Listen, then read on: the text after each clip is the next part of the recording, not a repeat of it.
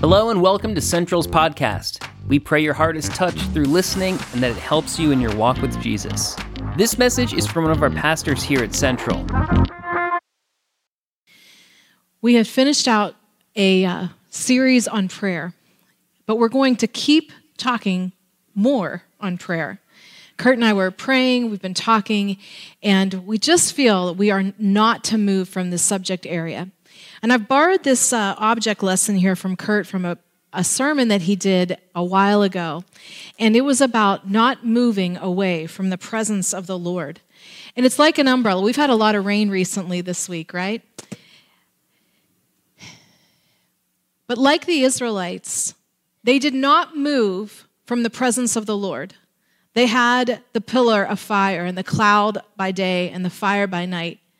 And when that pillar moved, they went with it, right? So when there's the presence of the Lord, you want to be where the presence of God is. And the presence of the Lord is moving in our midst. And we do not want to be out from under it. We want to be under his presence, under his covering, under his anointing. And what we have seen in the last few weeks, as we're talking about prayer and we're lifting up these needs, we are seeing breakthrough and we're going to keep pressing in. Does anybody want to keep pressing in to see miracles happen in this place? I want to say, you know, I closed the service with this, but I feel to, to set the service with this that when the renovation started here in the sanctuary, um, Kurt and the kids called, and Adam is, he's like one of our kids. He like calls with all excitement. He's like, you got to get in here and come see what they're doing in the sanctuary. And I came in, there was so much dust, and they had already taken off the front of the sanctu- the the the, um, the platform. And there was so much dust, and, and I came to the very front and I stood here.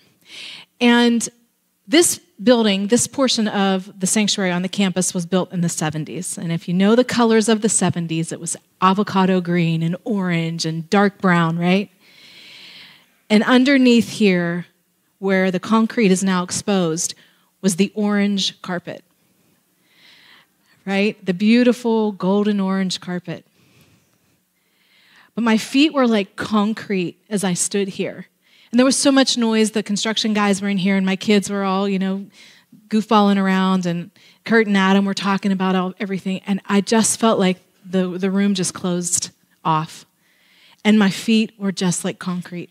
And I looked at that carpet and I thought about how many tears were poured out in prayer over that altar space. How many leaps for joy were in this place here at this altar space? How many answers were given in this altar space? How many hours of prayer were bathed in this place? And you know, we have created more room. And when you create more room, for God, what's He going to do? He's going to move. You give Him space, He's going to move. And we're creating space for the Lord. He's moving, and I want to be a part of it. Do you want to be a part of it? We are entitling this series Scene Change. How many of you, when you go on vacation, you're thankful for the scenery around you is a different look, right? It's something different to look at. Even if you move the furniture around in your house, it's new, right? It's fresh. And it's a scene change. I, I love, um, you know, at Christmas time when you have to move the furniture around and you put up new decorations, it just makes the house look good. But then when you take down the decorations, right, the house feels clean again and everything's tucked back in its space. It's a scene change. I want to give you a couple um, just personal scenarios of a scene change. Now, how many of you know when mama ain't happy, ain't nobody happy? Okay, we're all on the same page with that. Now, Kurt and I just celebrated 20 years this past week. This was our anniversary week. And it was his birthday. We got married on his birthday. It makes it real easy for us, right? So it was 20 years. That's a, a, definitely a mile marker for us, and we still feel like we're newlyweds. I still feel like I got married yesterday. But in 20 years of marriage, I've said to him, you know, if I am like a little riled up about, you know, so dramatic about a situation, you know, like, you know, the, the end of the earth has come, just hug me and I might grit my teeth and I might not hug you back. And he's like, in these 20 years of marriage, he's like, no way, no way. You know, he, maybe he thinks I'm going to slug him in the arm or something. But over time, he's gotten used to the idea and he's come up, and I just might be like, oh, I'm so irritated about this. And he'll just come over and he'll wrap his arms around me and bear hug me. And what happens, right? We know even scientifically what happens is that firing in the brain about a hug, it just quiets everything in you. So he'll come over and he'll hug me, and there's a scene change. I might not hug him back, but I'll just kind of melt, right? It just makes everything better. So, another personal scenario was in our home, our kids were really fighting. Did you ever have like a season where your kids are just at each other's throats and you don't know why? And you can take away toys and you can yell and scream, but nothing is changing and it's just getting on your nerves, right? Everybody's at each other. So I had had it. I mean, I had had it. So I went to scripture and I gave each one of my kids a little bit of oil and a paper towel. I said, listen, mom's had it. You need to go in the house where you fight the most, go anoint it with oil, repent, and pray and ask God for some self control. Now, this was not an overnight success.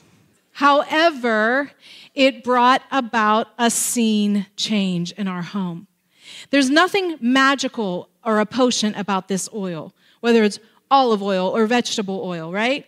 But when paired with the instruction of Scripture and coming in Jesus' name, there's power.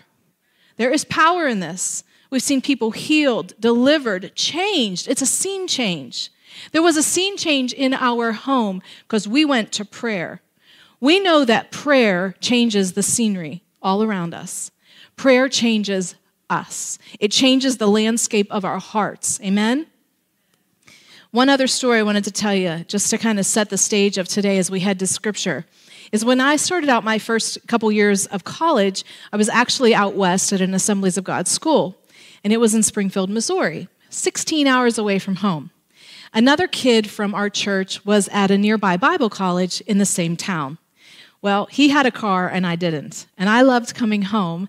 And so anytime that he was ready to come home, I was packed and ready to go. One catch he wanted me to help with the driving because it was such a long trip. But his car was a stick shift, and I only knew how to drive an automatic. So, in getting in preparation to come home, I think our first trip home was for Thanksgiving. He was like, "Okay, come on, let's go out to a parking lot at Walmart or whatever, and we'll I'll teach you how to drive a stick." Okay, well, I'm a great multitasker, but I could not pick up how to drive a stick shift. So we figured this out. Now, parents, you're thinking, oh gosh, you know, like me, I've got a girl going off to college here. So, you know, uh, my parents were like, oh my gosh, you did not learn how to drive this way. So, this is how I learned how to drive a stick shift. We would get to a certain speed. I was in the driver's seat, and he would yell, clutch. I'd push down on that clutch, and he would, he would put it into gear.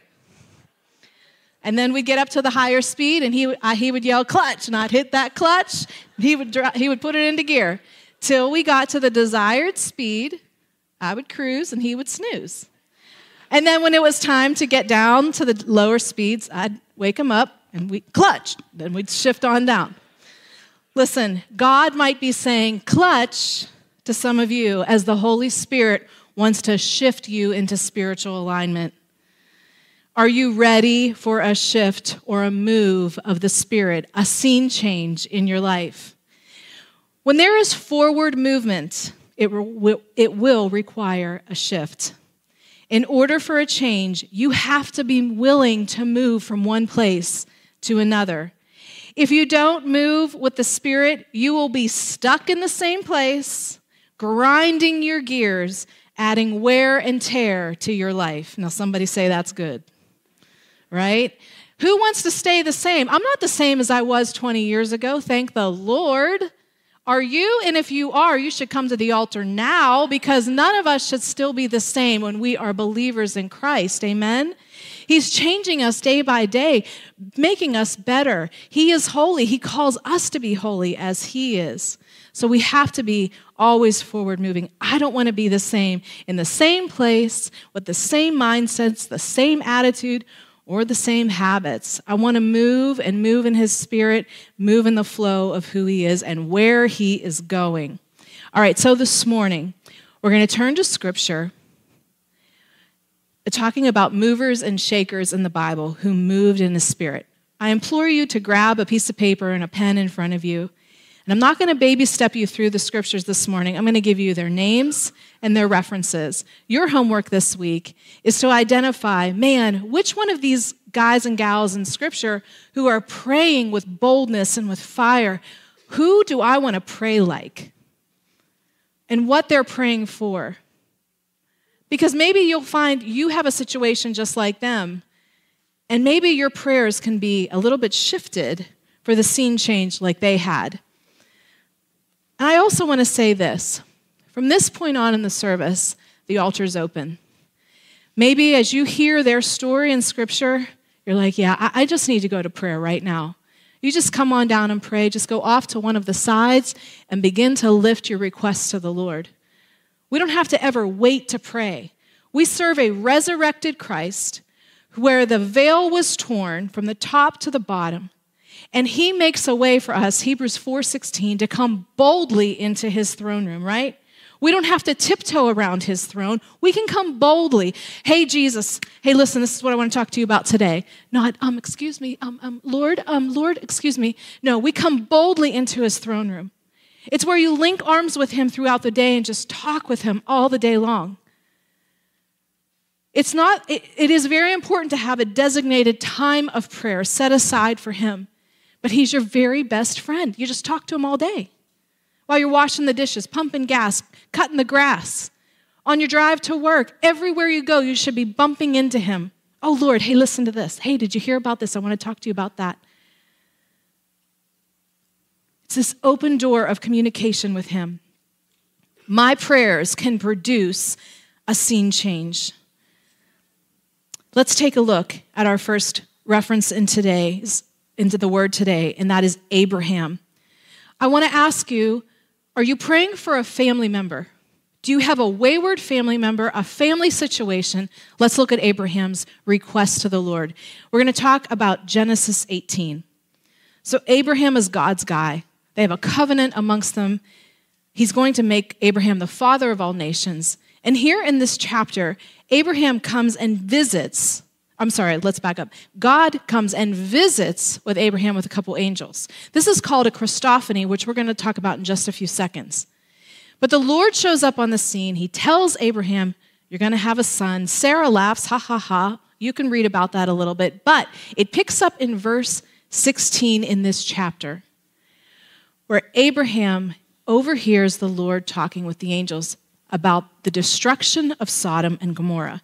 Abraham's ears perk up. He says, Sodom and Gomorrah? Well, hey, I have a family member who lives there. That's my nephew Lot.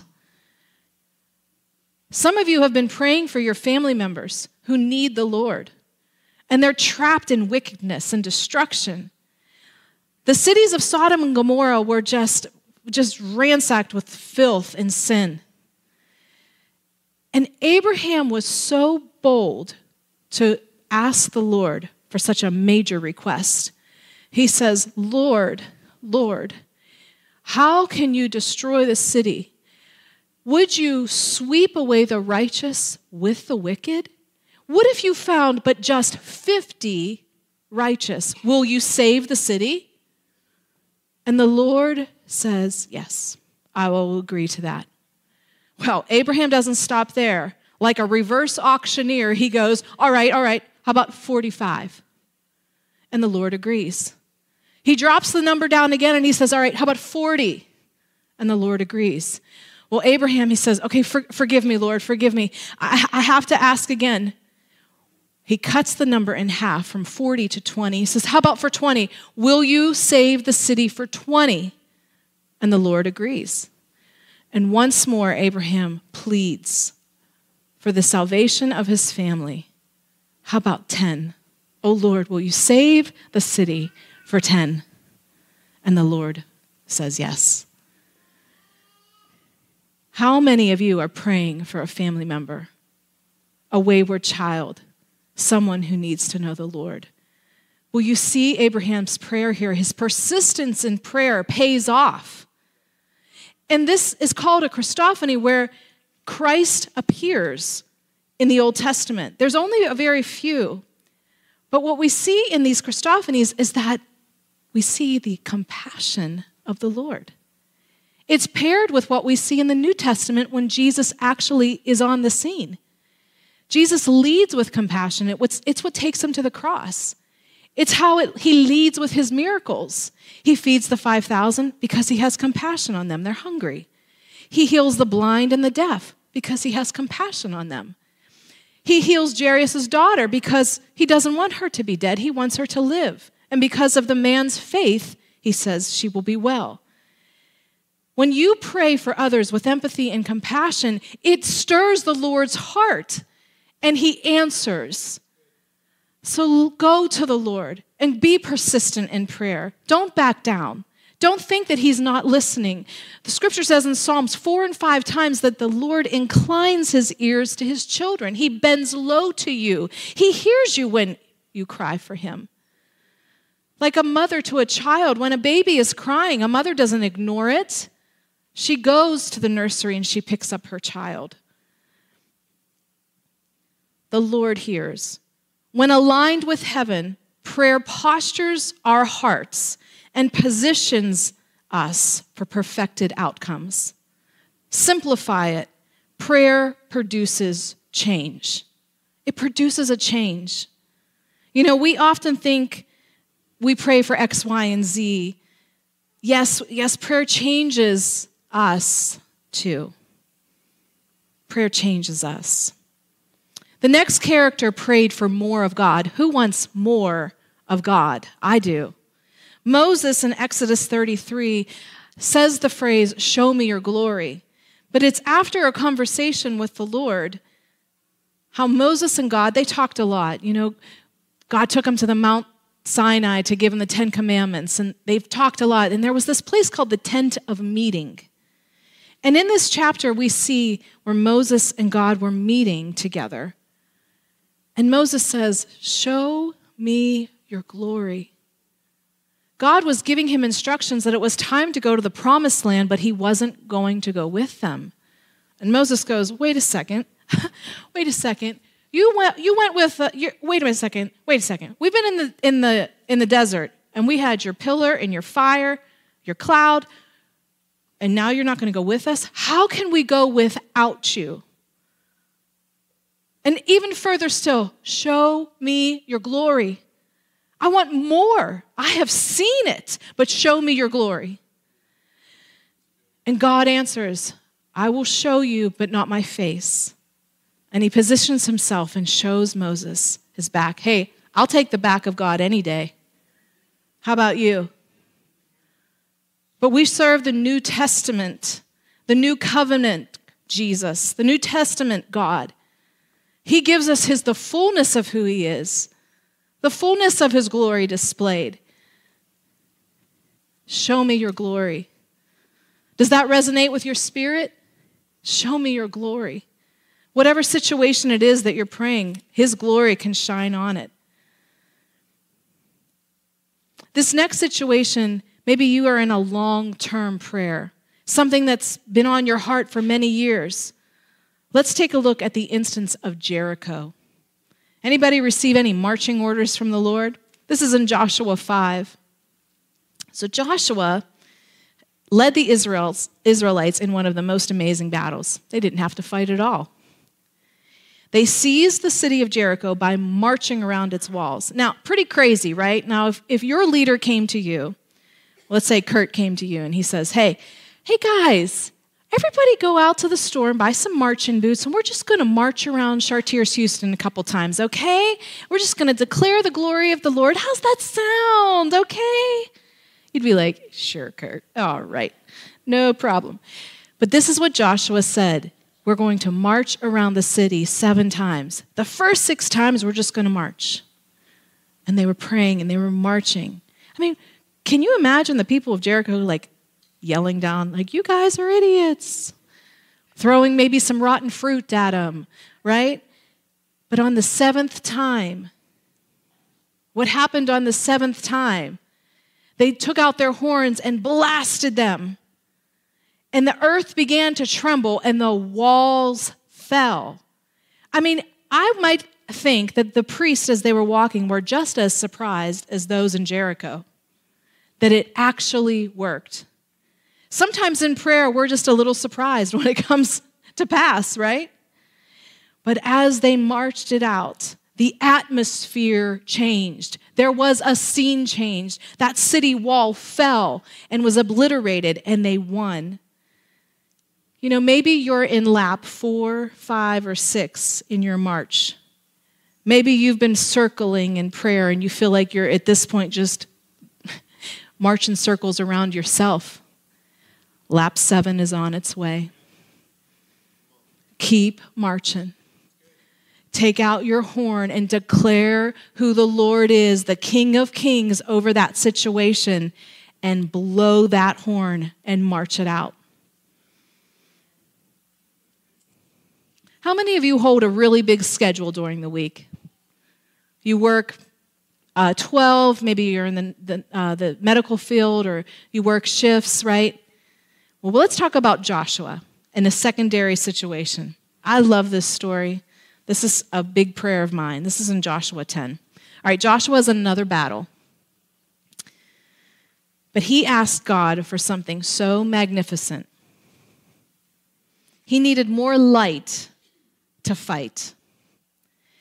All right, the Amorites are the battle in front of them. And more people gather with the Amorites, which makes the odds were stacked against Joshua and the Israelites. There was no way they could defeat the Amorites. No way. But when you have the Lord of hosts on your side, right?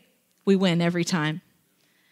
Not only did the Lord tell Joshua he was going to win, but he also fired down hail, hailstones from heaven. Pretty nice when you have the Lord on your side, right?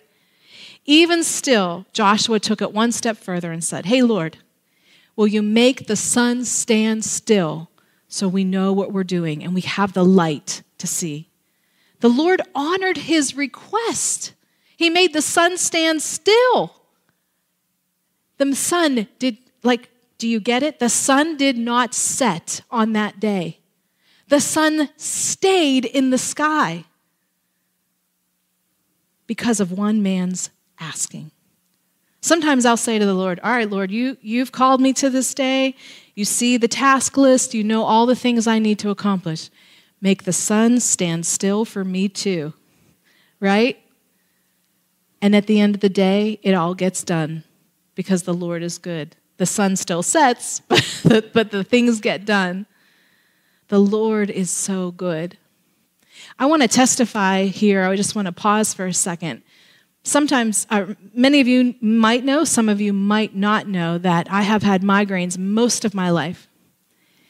And I had one this entire last week for seven days strong.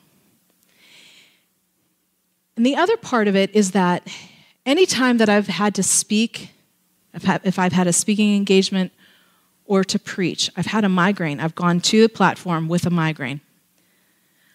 The last four times, I have not. Amen. Thank you, Lord Jesus. Because the enemy will not rob me of my joy in my call. So I've prayed all week, you know, Lord, like, let the sun stand still on today. Like, You've called me to it. Just let me walk through it. But the, the answer did not come. Well, I'm here to testify today. I don't have a migraine this morning. So, so praise the Lord. Hallelujah. So if you need more sunlight on your situation, be like Joshua, pray like Joshua. What if you need a miracle today? Anybody need a miracle this morning? We're going to look at Hannah's life. That's in 1 Samuel 1. She was a praying mom. She needed a miracle in her body. She needed a shift to happen, a scene change in her home. Then look to Hannah and how she prayed. You know, she came and she wept at the altar of God, and she received a word from the Lord. And when she received that word from the Lord, she did not stay there. She shifted into gear. She went home. Scripture says she wiped her face, she ate, she got down to business, and then let the Lord do the rest. I love her story. Oftentimes, we come to church or you come to a conference and you receive a word from the Lord. And then we just wait and we think that the Lord is just going to do it all. But oftentimes, He's waiting for us to partner with Him. There are only things that He can do, but there are things that we have to do to partner with Him with that word. If you understand what I'm saying here, Hannah said she would have a son. That meant that she needed to partner with the Lord in that way. She needed to go home and get down to business, if you get what I'm saying. The Lord did the rest. The word of the Lord was answered as she partnered with him. She prayed, she wept, she received that word, and this, she had a son. That son anointed kings, and her son Samuel was given over to the Lord and as he grew as a prophet, scripture says that none of his words fell to the ground because of a mom who prayed. Do I have any praying moms here today? I will tell you just this week, um, I had the opportunity to go to a place that was important to our family on my mother's side. It was a place that was bathed in prayer, and my mother watched her grandfather pray, and I watched my grandmother pray. And now my children watch my mother and father pray. My family has been steeped in prayer. It's, it's, a, it's a legacy of prayer. I'm so thankful for it. Prayer changes the landscape of your family. And if Hannah didn't go to the altar that day and pray, I wonder what would have stayed the same for her. Prayer changes things. How many of you want more boldness in your prayers? Let's look at Elijah. Man, Elijah wasn't a guy to mess around with. I love him. In 1 Kings 17, and then you can find some New Testament references there as well to write down. At his word, rain did not fall upon the land, and then later it comes. You'll see those both there in this passage. There's two chapters. So at his word, there's no rain.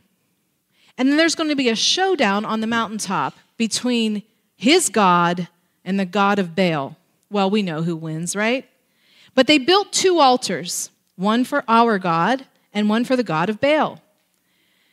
Well, Elijah wanted to, you know, thicken the plot a little bit, so he says to his, his workers, hey, we're going to make this tough. He says, Why don't you get some water jugs? Water? It hasn't rained for a while, Elijah. What are you talking about? They had to walk for miles to go get these water jugs filled up, bring them and douse the wood around the altar. And whoever's altar would catch on fire first, well, that was the most power for God. Well, our God reigns. Amen. He prayed with boldness Lord, send fire from heaven upon the altar. And the Lord sent fire onto soaked wood and it lit. Amen? Now, our family's been trying to have a bonfire all week. Every time we put the, the firewood out, it has rained this week. Well, maybe we should try that. Lord, send fire on our soaked wood, just like Elijah. But Elijah had boldness. And in that very chapter in 18, then he begins to say, And oh, look, here comes the rain. And it was just a small cloud. At his word, there was no rain, and then there was rain. God partnered with his words. I love it.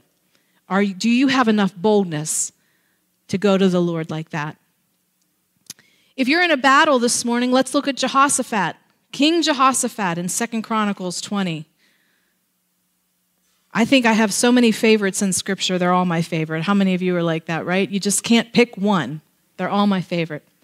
I love this passage. Here they are in battle again, and King Jehoshaphat receives a word on how to go into battle. They are to pray, to fast, and to sing. Doesn't sound like a normal battle plan, does it? Not like sharpen your sword, get your boots on. No, we're going to pray to fast, and to sing. Songs of deliverance over this army. The enemy was defeated. And my favorite part of the chapter is at the very end, and it says, There was peace on the land. When the Lord fights your battles for you, there's peace on the land. When you go to Him in prayer, there's peace.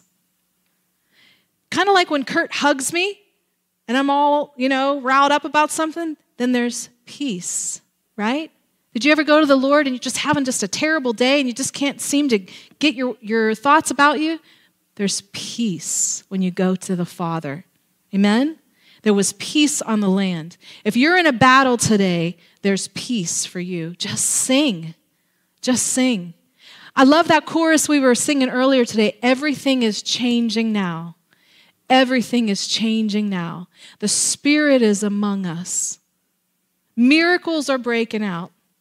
I told Pastor Adam, we were texting back and forth about some song choices for the set list, and I went, Oh, I said, I have been singing that song earlier this spring, pumping it up in my, my minivan going around town like I have a bass system or something, you know? Windows shaking. But I have been declaring that over our church. Everything is changing now. Miracles are breaking out. That's what I'm praying for you as a body. Everything is changing now. How many of you need wisdom? This is a prayer to look at. Daniel. Daniel 117. Daniel, if you look at his life, the whole book of Daniel is just a short little book, but you can take time to, to look at just the specific chapter in Daniel 1. His prayer life was noted among men and kings. I want a prayer life that is noted. I want people to say, man, when she prays, stuff happens. Things change, scenery changes, things shift. Do you want that to be said of your prayer life? When Daniel prayed, things changed. And in 117, it says that he had the understanding of visions and dreams of all kinds 10 times better than others. So, because of his wisdom, do you need wisdom? Because of his wisdom, he was able to interpret King Nebuchadnezzar's dream. And because of that interpretation, it led him to have time with the king in his chamber interaction with those in government. It led him to have the notice of others, of his prayer life. And it was his prayer life that actually threw him into the fiery furnace, right? Because he wouldn't bow down to the idol. But we know that he was saved as well. Do you need wisdom? Ask God for the wisdom like Daniel had wisdom in prayer, wisdom to interpret visions and dreams. Don't be afraid to have more of the Lord in that way. The last one we're going to look at is in the New Testament. These are movers and shakers that when they prayed, things changed. We're going to look at Peter in the new church. Because when we corporately pray as a church, we are unified and things can change together. So, Peter, he was thrown into prison. But as the new church, these new believers were gathered together, they were at Mark's mother's home. They were praying for Peter's release. Did you ever pray for something and then when it happened, you're like actually surprised that it happens? Right? Oh, Lord, I, I really didn't think you were going to actually do it. Wow, this is amazing. He's like, Why are you surprised? You asked me, right? So Peter's in prison. At Mark's mother's house, the new believers, the new church, are praying together for his release. Did you ever wonder how they were praying for his release? Lord, send one of us to, to get the door open, or Lord, just let, let the, the warden let him out. But that wasn't God's plan. God sent an angel, an angel to release Peter from prison. The angel said, Get your shoes and your coat and come on, let's go. He escorts Peter through the town straight to Mark's mother's house.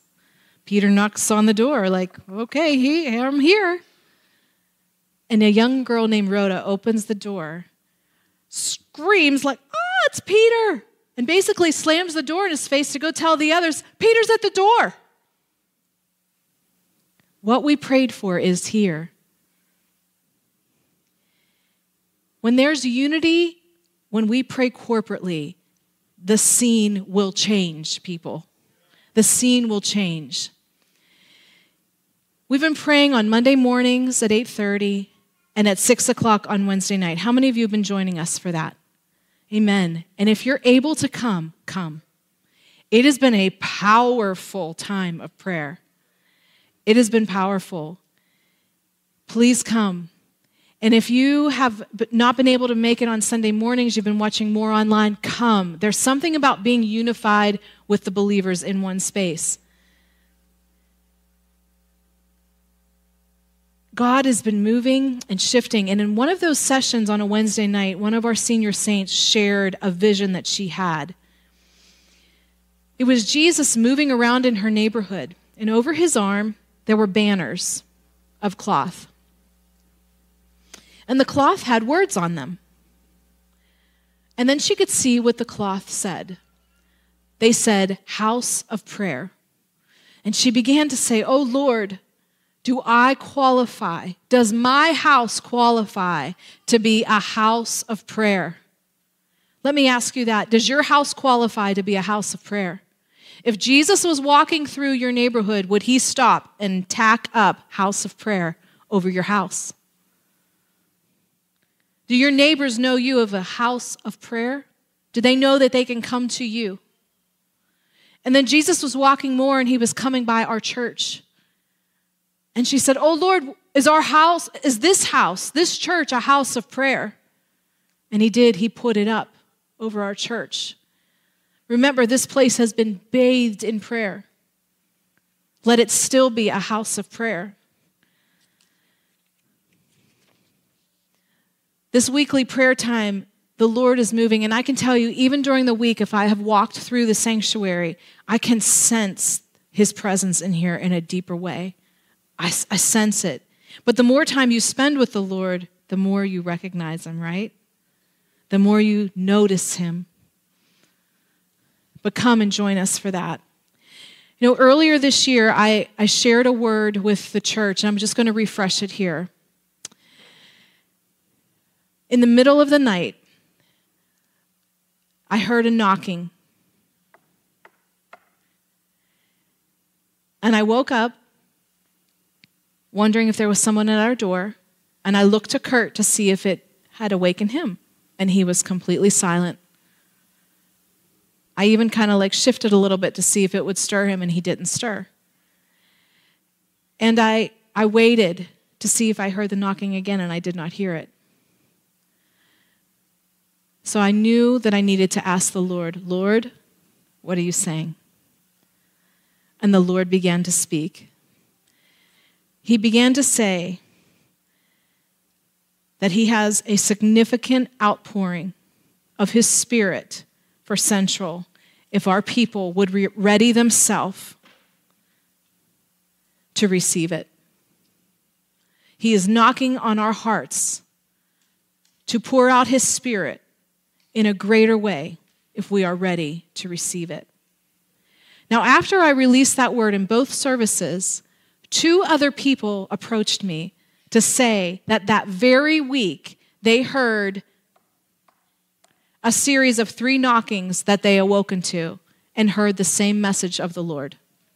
I feel that that is a confirmation. Three knocks, one, two, three, and three people.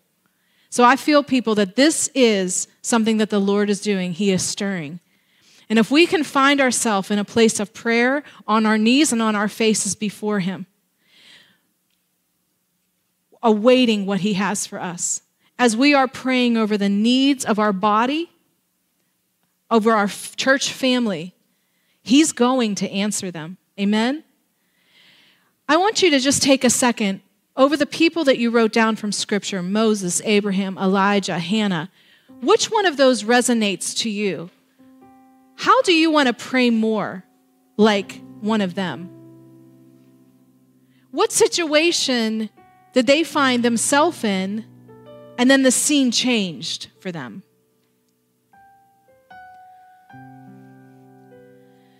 My prayers can position me for a scene change prayer changes everything. his presence changes everything. You know, each one of these characters in their conversations with the Lord had a common thread. There was movement. There was movement on their behalf. Daniel went to his prayer window. The Israelites marched. Hannah got up and left the altar to go home. Peter obeyed and walked out of prison. Moses and Abraham wouldn't leave until they got what they asked for. There was persistence. Are you prepared for your part in your prayer time? You know, prayer produces passion in us. James 5 says that fervent prayer is effective and produces change. If you're fervent, you know what that means? Passionate intensity. Do you have a passionate intensity when you pray? Think about the believers gathered together who were waiting for the Holy Spirit in Acts chapter 2, the 120 in the upper room. It said that they were praying in one accord.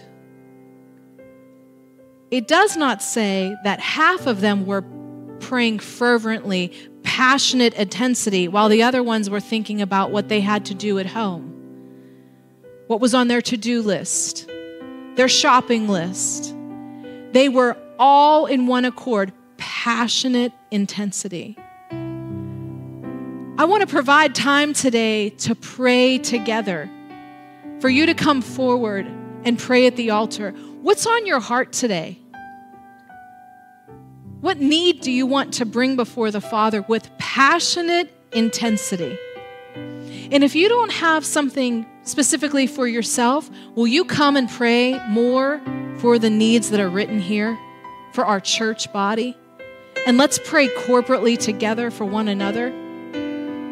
Maybe you're one that says, you know, I, I don't I don't like to go forward to the altar. The altar is a place of surrender. Old Testament, New Testament, now. It's a place of surrender.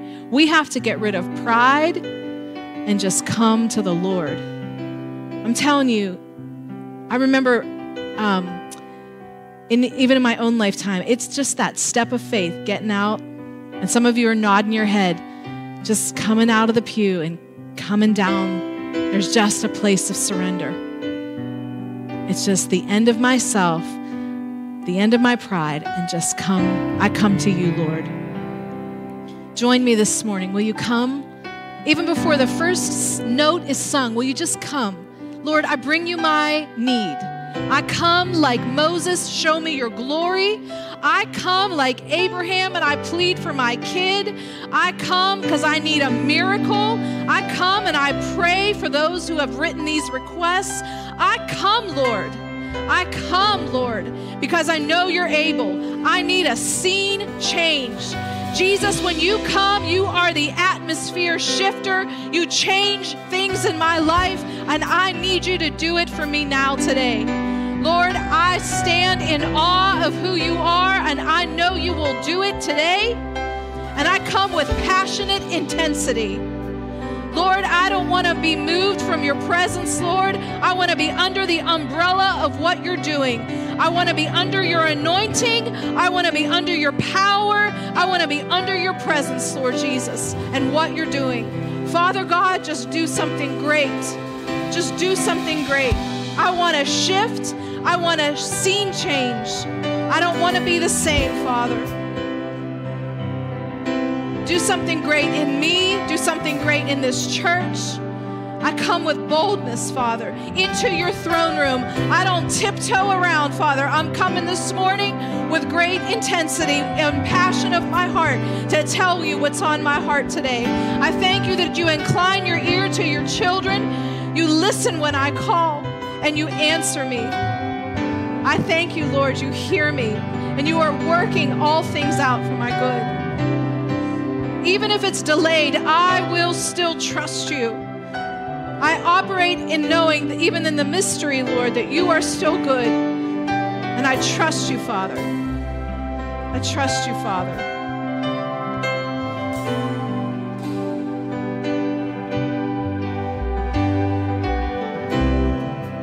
walking around these walls. I thought by now but you have never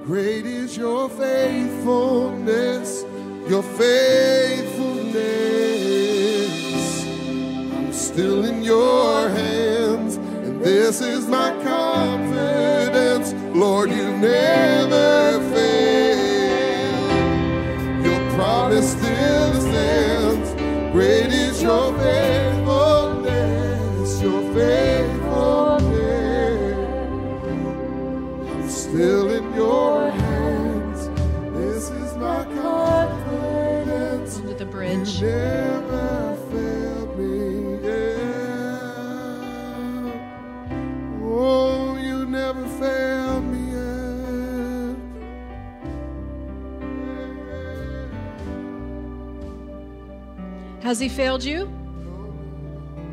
Has he failed you? No. So we're going to sing that bridge. I want you to sing it with all of your heart. I want the roof blown off this place, right? We're going to we're going to sing it with every fiber that we have. With every fiber that we have. Whatever you've carried to the altar today, you're just going to lay it down, set it here, like Hannah, and then you're going to walk out and believe that he's working on it, right? I've seen you move, Lord. I've seen you do it before. You're going to do it again. I've watched you do it a million times. Why wouldn't you do it now? So we're going to sing this with all of your heart. Believe it. When you speak it out, you believe it. You're trampling on the devil's plans. His weapons might form, but they won't prosper, right? So you're declaring, Yes, Lord, I come into agreement with what you're doing in my life, my family, this church. Going to say, Yes, Lord, do it again. Come on.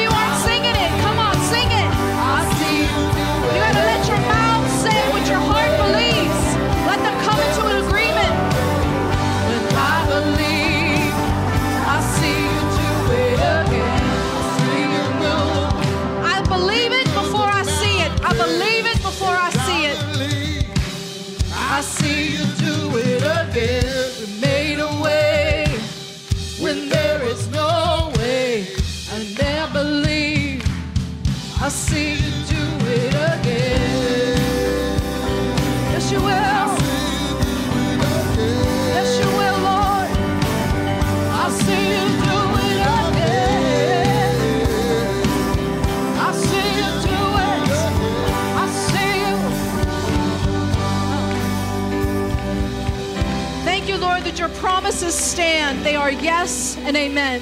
We can lean on you. We will not fall because you do not falter, Lord. You do not forsake us. We can trust you.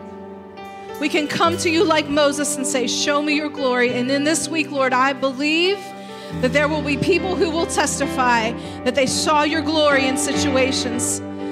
Lord, there can be people that can say, I was on lap seven and the walls fell this week.